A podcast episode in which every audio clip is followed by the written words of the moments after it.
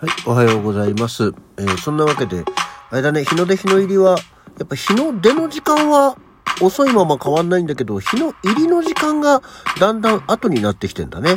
なんか朝が早いんじゃなくて、夜が遅くなってくるっていうことなんですな。というわけで今日も、はあはい。改めましておはようございます。12月29日水曜日午前6時44分の起き抜けラジオでございます。いや、なんかここのとこぐわっと寒かったんですけどね。今日はなんだか一応一段落したっぽい。いや、まあもちろんね、あの、雪国の東北の方に比べたら、いやいや何をおっしゃるやらっていうことなんでしょうけど、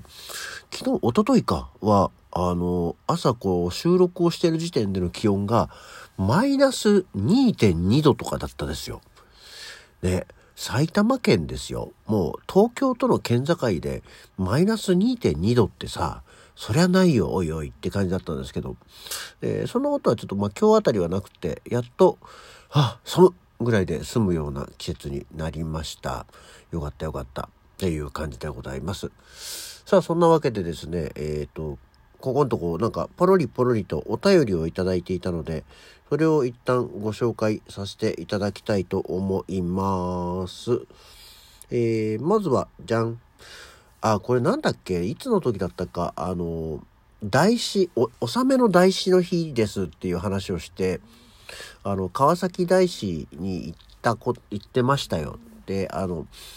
だるまを収めてっていう時にあの、鳩の8ミリフィルムを撮ったんですけどね、あれ何したんだっけね、なんていう話をしましたけど、えー中村明義さんからお便りをいただいて、鳩はシアタープーで見たよって言われて、ああ、あの、使ったんだね、そういえば。ザ・ミッドナイト、ザがついたんだっけ？ザ・ミッドナイト・ブルース。という、えーっとね、いつもこれも本当にわかんなくなっちゃうんですけど、ザ・ミッドナイト・ブルースは、ユニット名だったのか、えー公演名だったのか、はたまたイコールだったのかは忘れましたけども、新宿の、えー南口、もう本当に新宿駅出て徒歩2分ぐらいのところの雑居ビルの上にある、今はですね、シアタープーっていうのはもうなくなっちゃったんですね。えーシアタープーというところでですね、あのやったお芝居の、えーその時はまだ私は演者ではないので、映像の作成スタッフで行った時に、そういえば使ったな。あの、団地からテレビを落として壊す超スローモーション映像と共に使いましたね。なんかあの頃は多分なんか、おしゃれ南海映像にハマって、どうよ、尖ってるだろうみたいな感じに多分なってたんだよね。そう、何せ昔のフィルムアナログなんで、あのー一回使っちゃうとね、基本使い回しはできない。今のデジタルはそういった意味では楽ですよね。あのー取れば複製できるから、いくらでも何かこう、流用しようと思えば使えるけど、フィルムの場合は、えー特に学生が使うような 8mm フィルムは複製がそもそもできないですから、一回使っちゃうと、もうそこまでなんでね、あれでした。で、そう、あの頃はね、もう本当に、もう多分時効だからね、あの、言いますけど、ミッドナイトブルースはその、そんな、えー鳩の映像やら、早朝の団地の高層の踊り場からテレビを落として地面にガシャーンって割るのの映像が撮りたくて撮ってみたり、高座渋谷の団地だったかな、あの時ね。たり、あとは小道具で必要だっていうんで、近所の公園から遊具を拝借したり、えーしてやっておりましたね。はい。で、それがやがて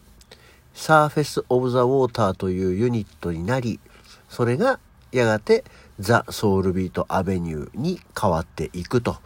いう、まあ、ある種ね、えー最初の一歩の部分だった気がします。そんなシアタープーは去年、一昨年ぐらいに一旦潰れちゃって、で、今名前がシアターグーっていう名前になって、一応は営業してるみたいですけどね、なんかコロナの影響で大変ですけど、まあ基本的にご飯を食べてお酒を飲むシアターバーのようなところにはなっているようですね。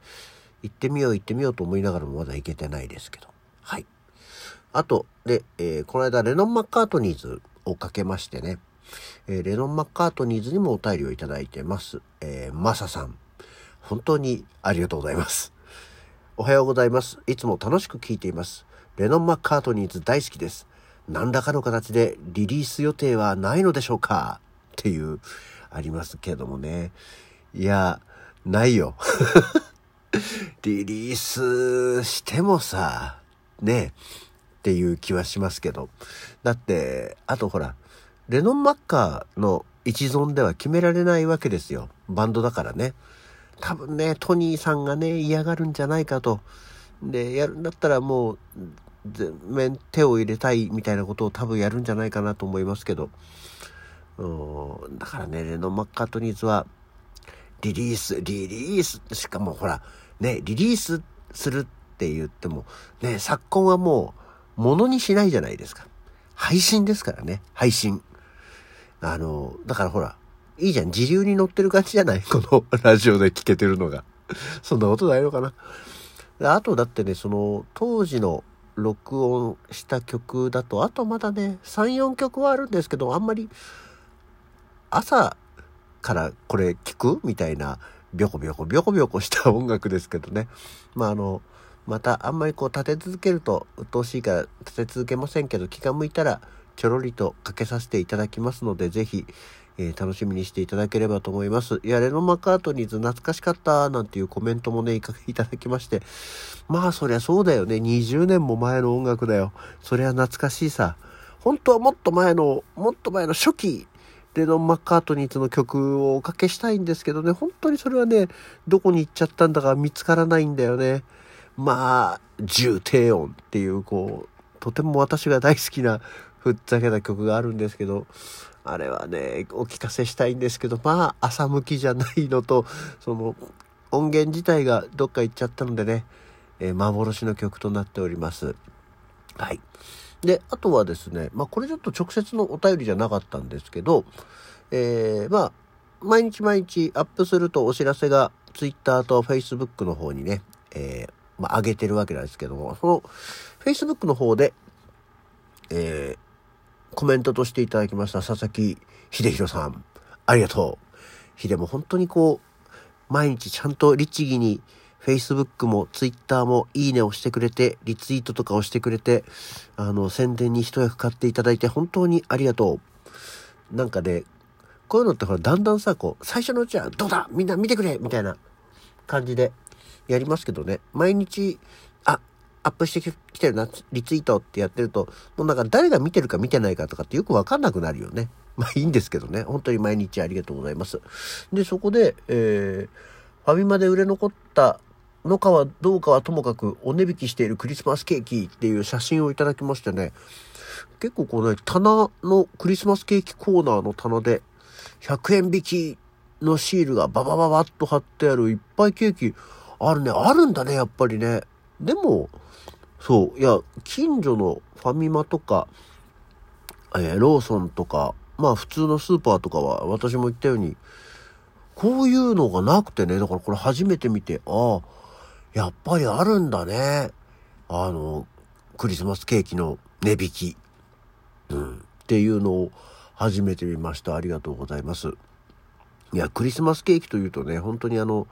みんなに、これはね、見せられないんだけど、みんなに見てほしいのがね、うちの近所のローソンで、あれ多分、オーナーさんなんのだろうか、と思うんですけど、なんかね、本当にね、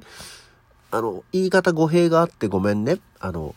すごく身なりのみすぼらしい、もう本当にね、歯がね、あんまりないような、なんかこう、しゃぐしゃぐしたような喋り方のするおじいさんがいるんですよ。で、毎日いるのね。だから、多分オーナーさんなんだろうなと思うんだけど、で、ビルなんだけど、ただでもだかもしかしたらずっとアルバイトで働いてる人なのかもしれないんだけどね。で、その人が毎年毎年サンタの衣装を着て店頭でクリスマスケーキを売るんですよ。なんかさ、それがね、こうなんか本当に痛々しいのね。こう、言い方変だけど、その、滑腹のいい人じゃないし、若いお兄ちゃんやお姉ちゃんじゃないおじいさんなのね。が、こうちょっと、髭もなんか反り残しもあるような、で、前歯が、間が空いて2本ぐらいしかないし、下の歯も